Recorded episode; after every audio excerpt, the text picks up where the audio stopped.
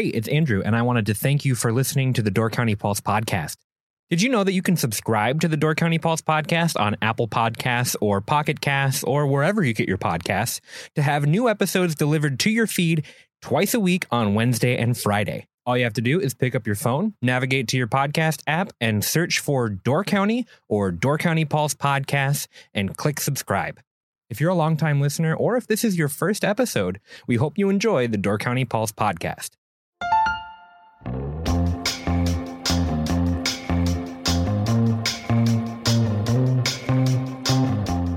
Welcome to the Door County Pulse podcast, where each week we talk with the writers and editors of the Peninsula Pulse about the stories you can find in this week's issue. I'm Andrew Clyden, and I'm joined today by Myles Dannhausen, writer and editor for the Peninsula Pulse. How's it going, Myles? One take. That was awesome. I Great intro. In, in case anybody thinks that I have just one recording of that that we blast in front of everyone, we've thought about it, but I think it's just easier for me to to ramble it off. And uh, lately, it's been getting harder and harder to get all out. I don't know what's going on. I think it's just so second nature now that I just like my mind wanders when I'm saying it.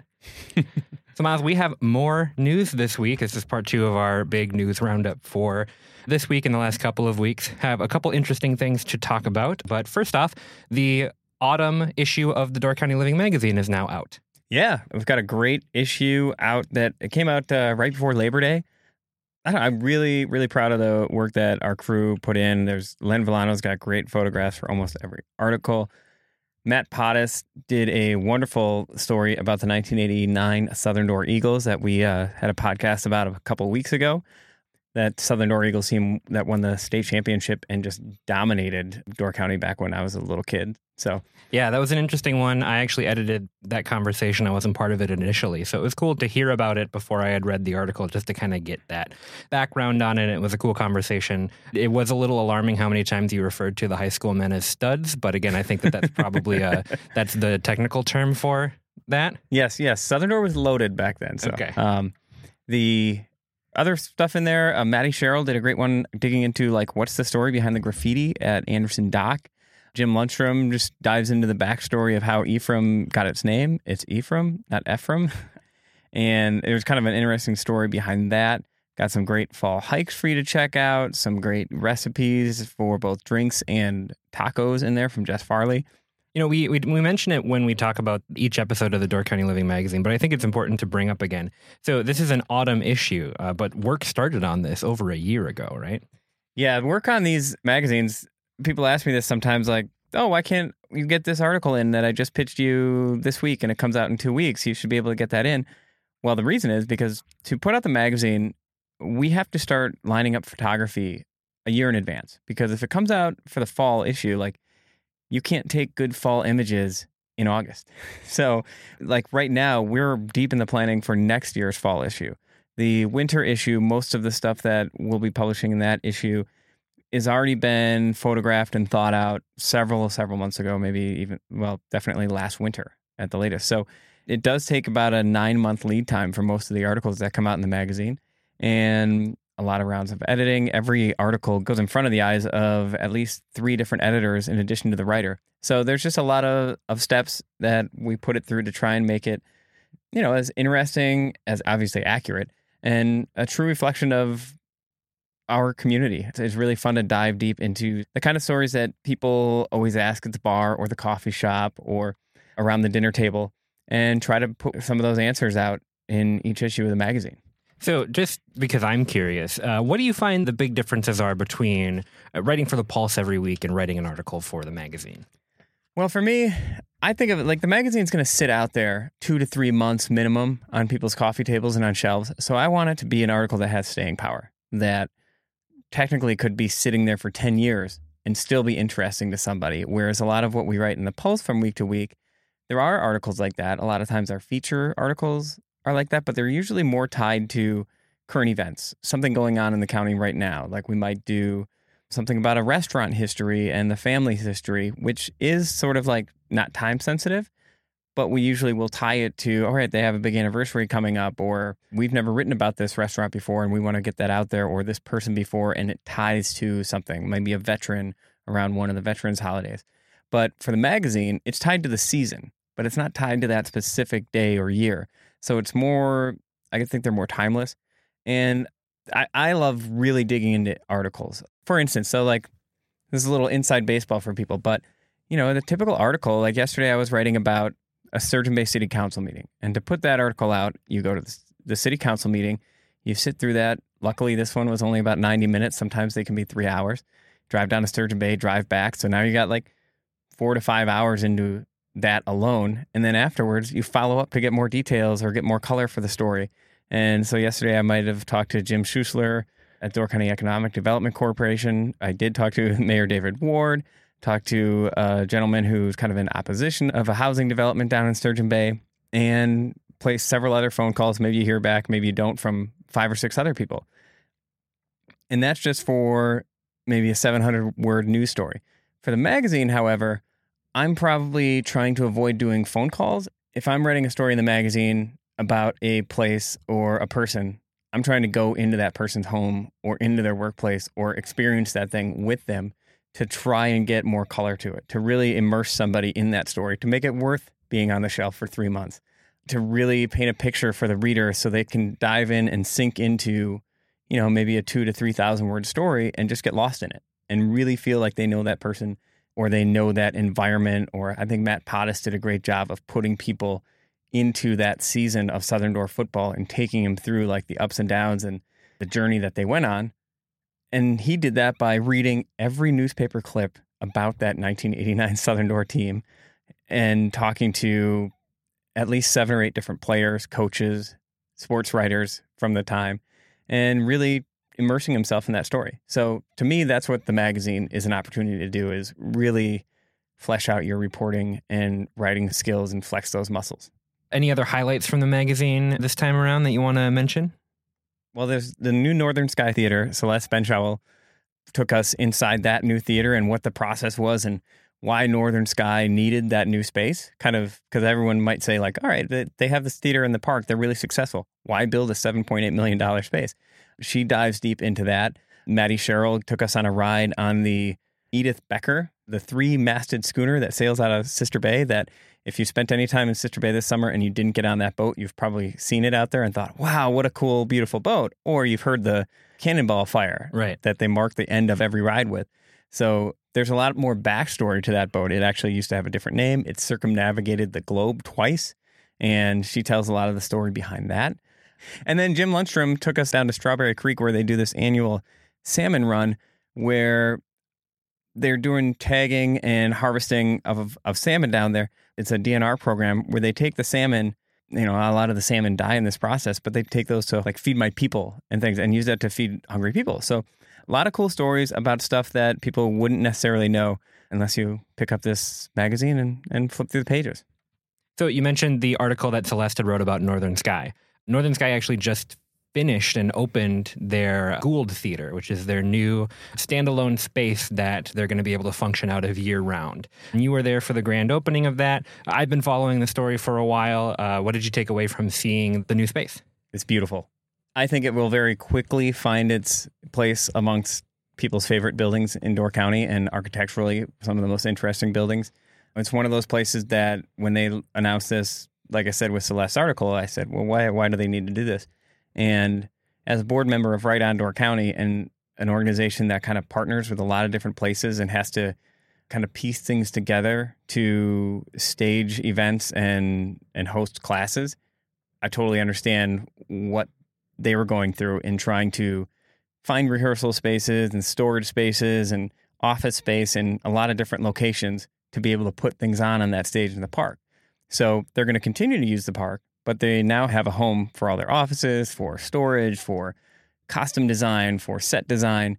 And then they have this new theater. So it's a 248 seat theater, not too big for reference. That's about a third the size of the Door Community Auditorium, but still sizable enough that you can have a decent sized production there. And it's beautiful. I mean, they really did a nice job of trying to, I think the architect's name is Peter Tan, of mimicking what the theater in the park was and saying, okay, we're going to do this indoor, but we're going to bring some of that park feel in by having these tall windows that you can still see the treetops when you're sitting in the seats in the theater. When you're walking around the lobby, you have these big floor to ceiling windows that just bring the nature in. It's got a lot of wood accents in there too, so it's got kind of a, a half modern, half natural feel to it. I'm no architecture critic, so there's probably much better ways of saying that. But the best I can say is it's really cool. It's a really inviting space that I think people are going to be pretty excited once they see it. Well, and theatrically speaking, too, those big windows, I'd seen the video that you brought in. We're working on putting together a little video to kind of showcase the interior and talk about it a little bit. Hopefully, you'll be able to see that as the podcast comes up. But check that out on doorcountypulse.com. We'll share it on Facebook and stuff like that. But those big windows that you had mentioned, not only great for an audience member to be able to kind of feel the nature going on, but such a great thing for the actors on stage to have that real natural lighting to rehearse with. Yeah, I never Um, thought of that. Well, because like theaters have two types of lighting basically. They have these really kind of stark, sterile house lights where everything's just kind of bland and usually kind of green and it just is very like stark and clinical. Uh, and then you've got your actual production lights, which uh, it's really hard to rehearse under because they're hot, they're bright. They, it's a totally different feel. and you also can't run them the entirety of your rehearsals because it doesn't make sense to be using those big lights for that long a period of time Okay. um, being able to be on stage with natural lighting during your rehearsals is so much nicer than just using the house lighting or the the stage lights because you spend so much time in that room, often on a black, empty stage with nobody else in the room except for the cast and the director. And you're doing that, you know, five hours a day, every day for a whole week, and then two weeks, three weeks, so on and so forth. That lighting is so important just to keep you feeling alive and like you're not like Yeah. locked away. Yeah, I mean, nobody likes to work in a cave, right? Right. One of the best things about our office here is the windows and the skylights to have just as much natural light as possible. And sometimes when I see pictures of other newspaper offices or offices in general or schools where they don't have the outdoor windows, you're like, wow, we are pretty lucky. Who the heck designed these ugly things? Right. So, but yeah, it's beautiful in there. And a side note of one thing that was pretty awesome about going to that opening is Ingrid Johnson of Al Johnson's, Al Johnson's wife, the late Al Johnson. Uh, she's got to be close to 90 now. And I ended up just hanging out and talking to her for about an hour as we were waiting for the uh, the ribbon cutting ceremony. And first of all, that woman still has so much energy. She has so many great stories to tell. It was amazing to just sit there and talk to her and think about to be 90 and look back and go, my husband and I had this incredible restaurant that's been open for 70 years and has impacted so many lives. And we've had so many employees and marriages that started in our kitchen and our dining room and have given back to the community in so many different ways through both philanthropy and many, many unspoken contributions. And I was just sort of sitting there talking to her, thinking, wow, what a great legacy to have and what it must be like to to look back at that age and know that. I don't even know if you do realize that when you've done something like that. Maybe not. Uh, I didn't get the impression that she does she does think about it that much, but I'd be like, man, that would be a heck of a life to have lived. And then to also be at the opening of this theater, which is all built on donor dollars, almost eight million dollars. And I know I go on a lot of rants on this podcast about the people who don't participate and don't show up, but it's also a good reminder of like that's seven point eight million dollars worth of people putting their money where their mouth is and showing up and putting forth the effort, both the staff at Northern Sky, because it's not easy to raise that money and ask other people for money, and then to carry it through and do the work with the architects and Carlson Erickson that did the work on the building and did extraordinary work. It's just uh, pretty inspiring. And in the frustrations, I always try to remember all the people in this community who are giving. I mean, we're remarkably generous. We have that theater, we have the Peninsula Players, you have Birch Creek, you have the Kress Pavilion. That's all people giving of their time and their money to make those things happen so that the peons like you and I can go and enjoy them and use them and kids around here can go and use them and be inspired by them. It's it's really remarkable. Yeah. And I think the cool thing about this story, too, the first day I'd heard of it, I have the opportunity to work with David Alley, who's the technical director over at Northern Sky, every winter for the high school musical at Gibraltar. And he told me, and then Jeff Herbst kind of repeated on the podcast a couple months ago about how this location is not a replacement for the stage in the park. They needed it because they needed a home. They've been around for so long, and when they started out, they were storing all of their sets and costumes in each other's garages. And like it just wasn't a way to sustain what they were doing and they want to continue to grow and they want to be able to put on shows every year and new work every year which is the other cool thing about that is that they're constantly putting on new work that was either uh, written and developed or just premiered here in door county which is a really cool thing to be able to say like my community premieres new theater every year but they just needed a place for that and now they have one uh, and it's not a replacement for the park stage but it's it's a facility that they can use to continue to reach back out into the community and provide those things that you were talking about, like classes for children and, and opportunities for other people and that kind of stuff. So yeah, it's um, really cool. That was the big thing that I took away from talking to them is that this was a big effort of love for them, and they just they were so excited to finally have a home. And you know, one last thing that's worth mentioning is they did recognize Fred Alley's contributions to First American Folklore Theater, now Northern Sky. Fred Alley, who died back in 2001, in probably one of the saddest months I've ever experienced up here, when Fred Alley, Johnny Gonzalez, and Darren Dobner all died kind of tragically and tragically young, all under the age of 42, I believe, all in a three week stretch in the spring of 2001. I mean, they were all just shocking. Fred even crazier because he had a heart attack while out on a run, you know, doing the thing to keep you healthy. And I just remember people coming into Husby's at that time and how just devastating that was. And people at that time thinking, what does this mean for American Folklore Theater to, to lose Fred, who had become the face of that organization? And I think it speaks a lot to the people who continued to forge on and carried on in his memory and and the memory of everyone else who had worked so hard on that. And I know when people mentioned him at the event last week, uh, there was a lot of tears. There was a lot of people choked up. And I, I think it was Mary Seberg who said, like, imagine what Fred would think of this now to see where it's come just 18 years later. And you really think about how far that is. I mean, just to see a space like that and to see your organization become something like that, it was really cool to see it. I'm excited to see how things progress with the new space over this fall season and in next year and all that kind of stuff. Should be really exciting. Yeah. Uh, with that, Myles, why don't we take a break? And then when we come back, I think maybe one of the more talked about news stories of the past couple weeks has been the proposed affordable housing solution in Bailey's Harbor, the Right. campground. That kind of came and went in, in a lot of ways very quickly, uh, but with a lot of passionate people and a lot of discussion around it. So when we come back, I want to dig into that whole story uh, and try to hash things out, wh- where we stand now and, and, and what happened over the last couple of weeks. Yeah. The podcast this week is brought to you by Brilliant Marketing Communications. Introducing Brilliant Sound Sessions, a free discussion series casually facilitated by the folks at Brilliant Marketing Communication. Locals can share ideas and get advice on marketing from each other and professionals. Brilliant Sound Sessions will take place the second Tuesday of every month at the Brilliant Marketing Communication Office in Sturgeon Bay. Kit Coffee Roasters are kicking in the coffee, and space is limited, so please RSVP. Details at brilliantmktg.com or on Facebook. Listen, exchange, grow together, drink free coffee. Okay, we are back. So, Myles, affordable housing has been at the forefront of the conversation all year round. Talked about this a little bit last week about how there's been a ton of different stuff from the DC EDC's affordable housing study uh, that was released to the sustainability issue of the Pulse being focused on affordable housing. It's awesome to see that so many people are talking about it. And there's been a lot of meetings that have been focused on trying to hack away at this issue and trying to find solutions. One potential solution came up a couple weeks ago. It was a proposed affordable housing campground in Bailey's Harbor. Tell me a little bit about the beginning of that idea.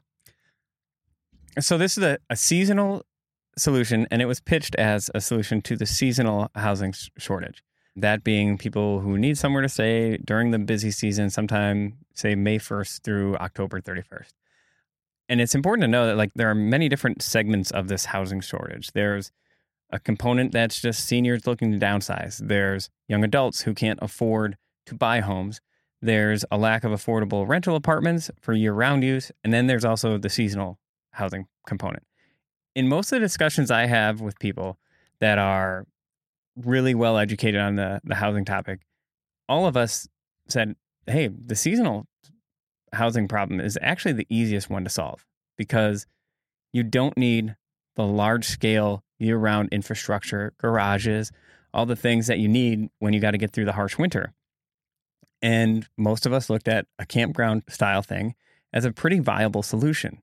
Folks like myself and many others have actually lived in campgrounds for summers while working here or dorm like situations or literally a tent in the backyard.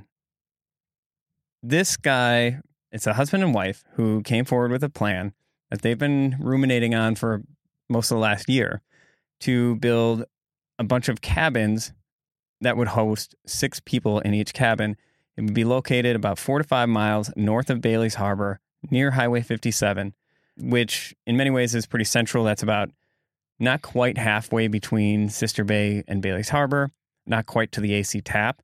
And then that would also potentially serve Fish Creek and Egg Harbor. It came under a lot of scrutiny as soon as it was pitched, as soon as we did an article, and I think the Door County Advocate also did articles about it. People complained that this would be inhumane. There were actually people who said it was inhumane housing. People said, well, we got to do a lot better for our seasonal housing shortage and for our seasonal workers. And it's going to be dangerous because they're going to have to bike on Highway 57 to get anywhere. It's too far from any main corridors. So, how are people going to get to work? A lot of different complaints came forward. Then there were complaints from neighbors who said it would change the character of the area. So, the business plan, they went through the Door County Economic Development Corporation's business planning class, and they actually won, I think it's like a $1,000 prize for the best business plan. Then, once that was announced, it was almost immediately scuttled. The county of Door changed their zoning rules so that if you wanted to build a campground, which is what this would have to be kind of zoned as and how it would fit in, 20% of that campground could be cabins. Everything else had to be like a more transient style tent camping, RVs, that sort of thing. So their plan basically knocked out the window before it really even got started. Right. And that is a change that the county had been looking at prior to this proposal. So it's something they had in the works. It wasn't aimed at this, to the best of my knowledge. So let's look at the plan a little bit more, and, and, keeping in mind that we know way less about this than the people who should know about this would know in terms of like if it's viable or not. But Greg and Jamie Schaub had proposed to do 16 14 by 28 foot cabins that could house as many as six seasonal workers, and then they would all have a combined bathroom, kitchen, living space like that to all use together. 14 by 28 feet seems like a small amount to put six people in. And, and I'm basing this off of my college dorm experience, which was limited mostly to two people sharing a space relatively the same size. So do you think that this was dead in the water from the beginning, or do you think that this type of idea has legs and maybe should be fleshed out further?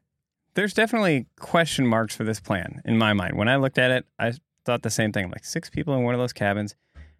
The proposed rent would have been $500 a month. In my mind, that's on the high end. You know, that's for the market to decide, but I know that I used to house seasonal employees when we had Husby's, we had housing on site. We would charge maybe uh, this is 20 years ago, so maybe 100 to 200 dollars a month, and that was about the most we could ask from people at the time. People make a little bit more now, not like not not tons more. So when people have asked me what they think you could charge those summer workers, I would guess 400 is probably on the top end. And that's if you were sharing a house with your own bathroom. Maybe not your own bathroom, but like a bathroom for two or three people. Yeah, and connected into. Yeah, in the same building. In this case, you'd have a an exterior central bathroom facility. I have no problem with doing it that way. I just wonder if that price point was too high, but that's not how you decide to approve or disapprove of it. And that actually shouldn't be people's eh, kind of larger criticisms. That doesn't matter. That's for the market. You know, if the guy thinks he can get a thousand bucks for that, great. It's up to somebody else to build it cheaper. So somebody else should come in and undercut him at $300 a month or 200 or whatever. But what really disappointed me in this process is we've been talking about housing for about 25 years and in in earnest. And there haven't been that many proposals to attack this problem.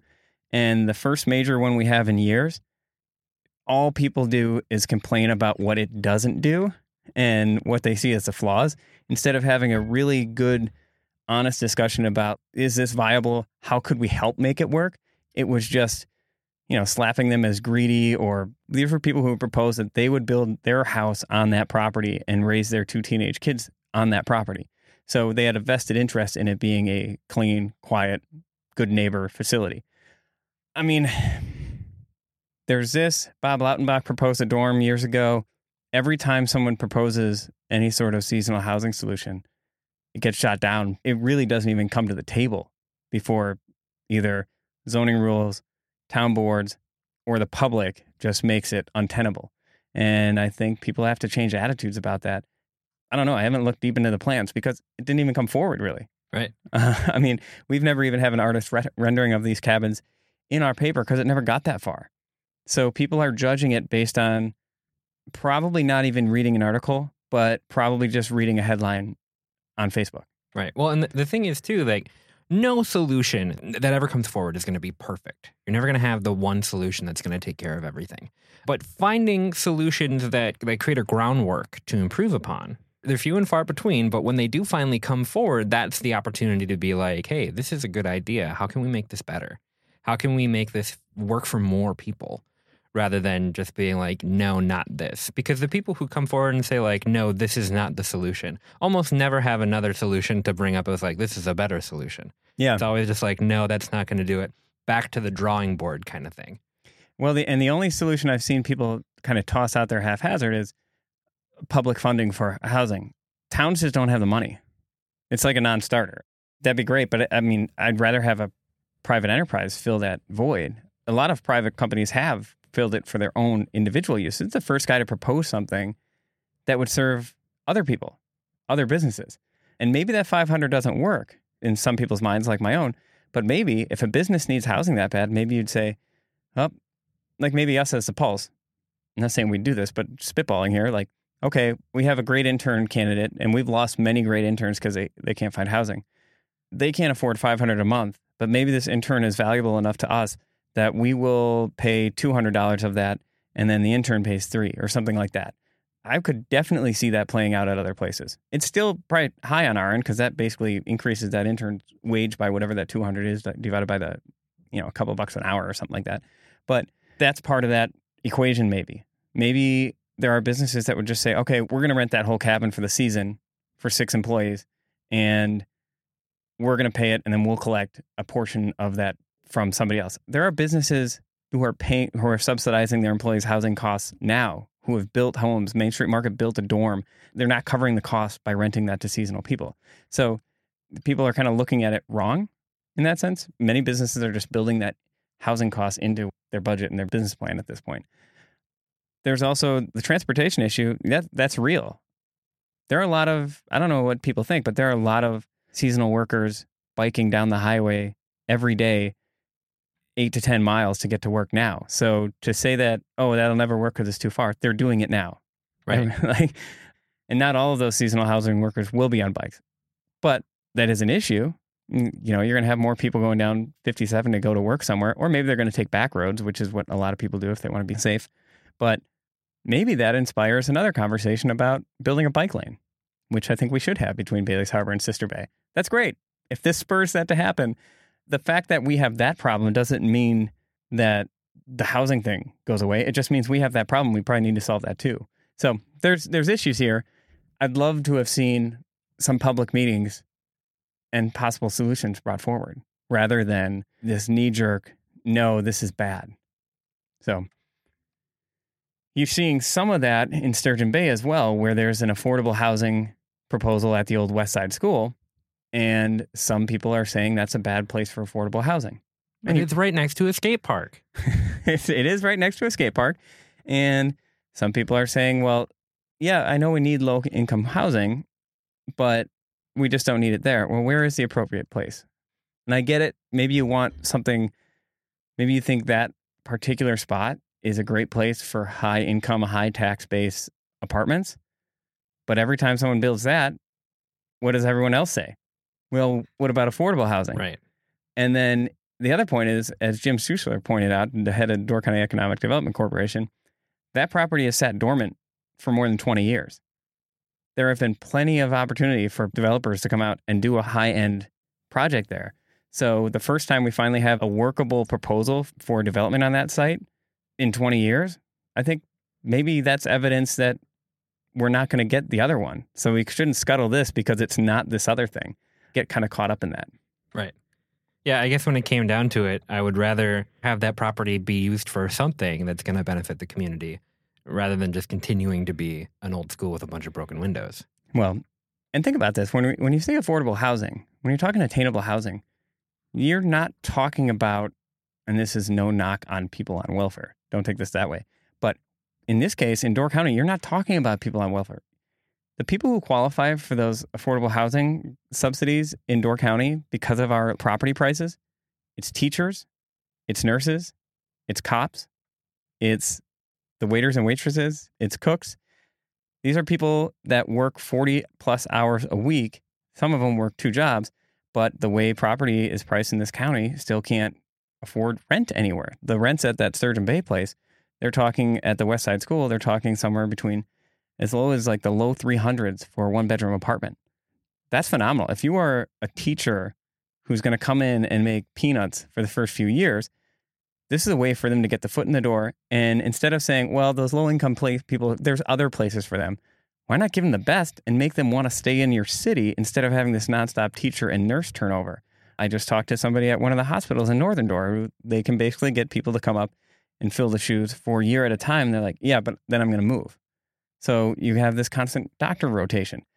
Great housing is for entry level people downtown in a walkable area where you don't have to have a car to do everything you want to do and where you have easy access to bike trails and to the storefront.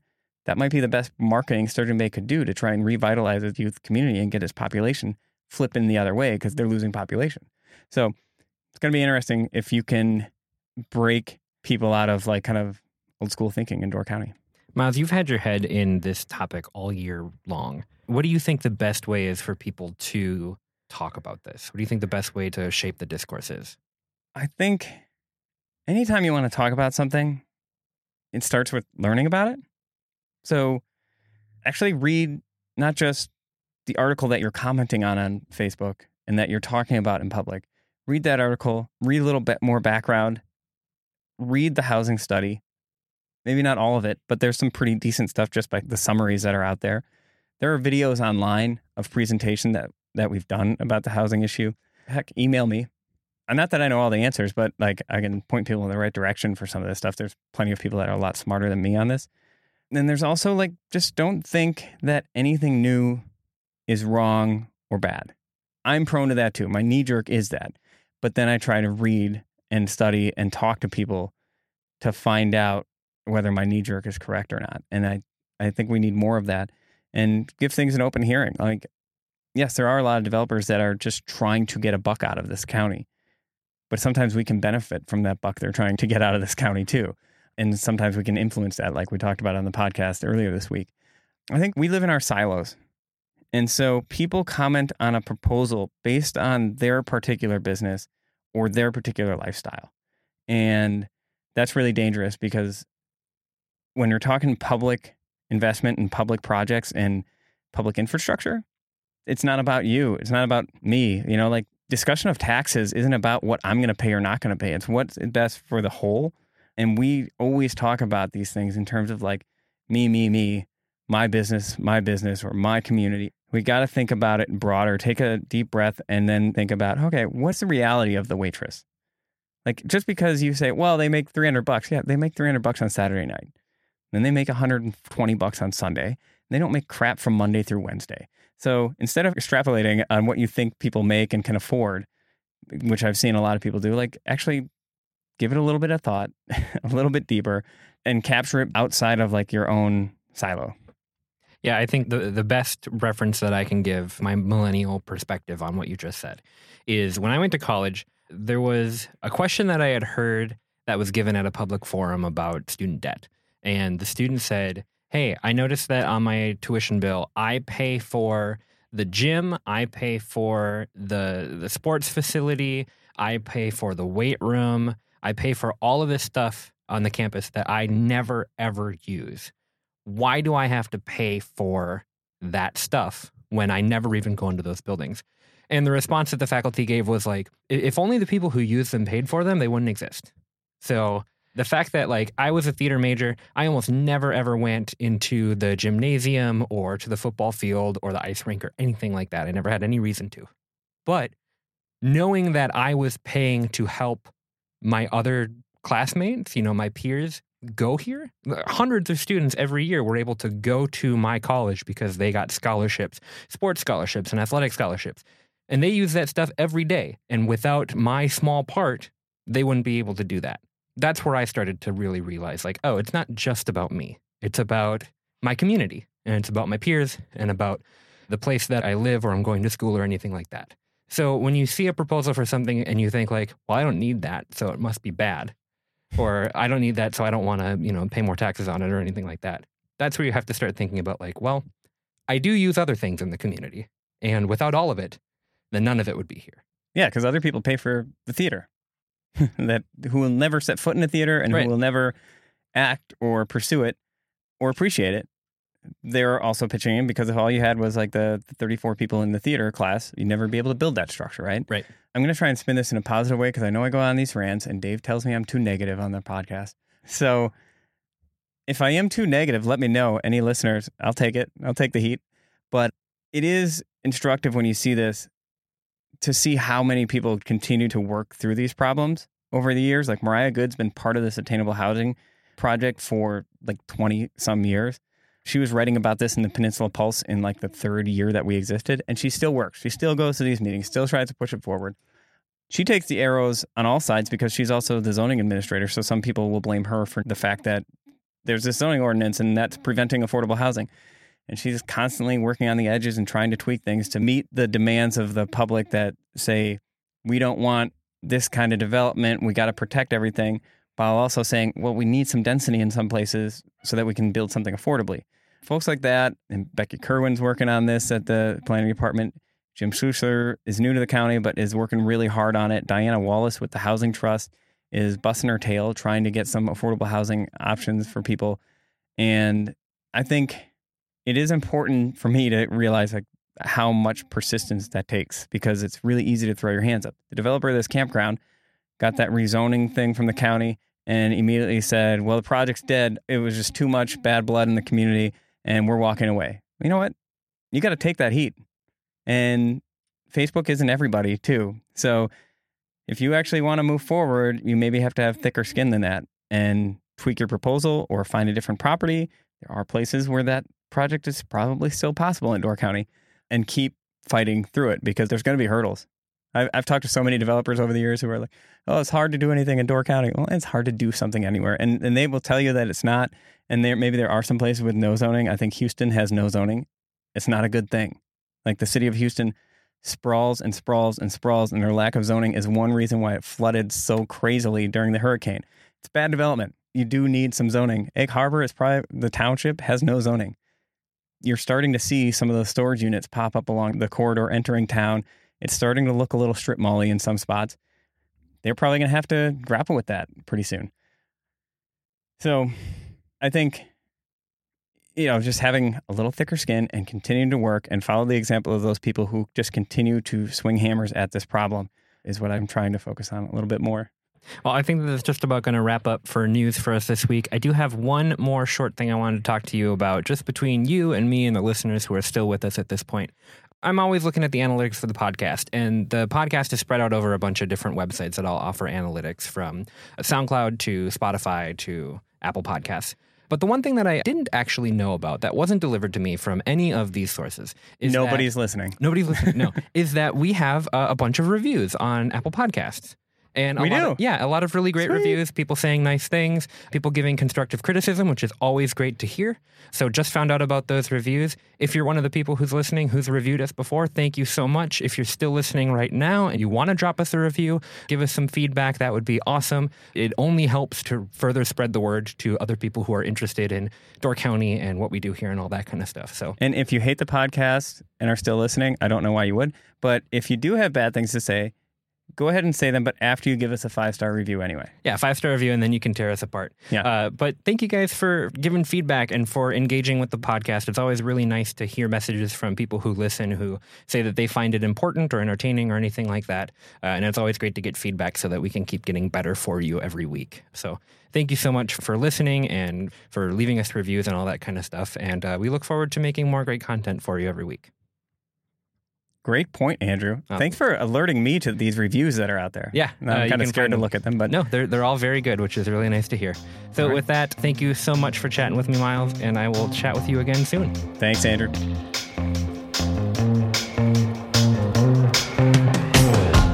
For more Door County news, interviews, and exclusive content, check us out at doorcountypulse.com or pick up this week's issue of the Peninsula Pulse available every Friday. Don't forget to subscribe to the Door County Pulse podcast to get new episodes delivered straight to your device twice a week.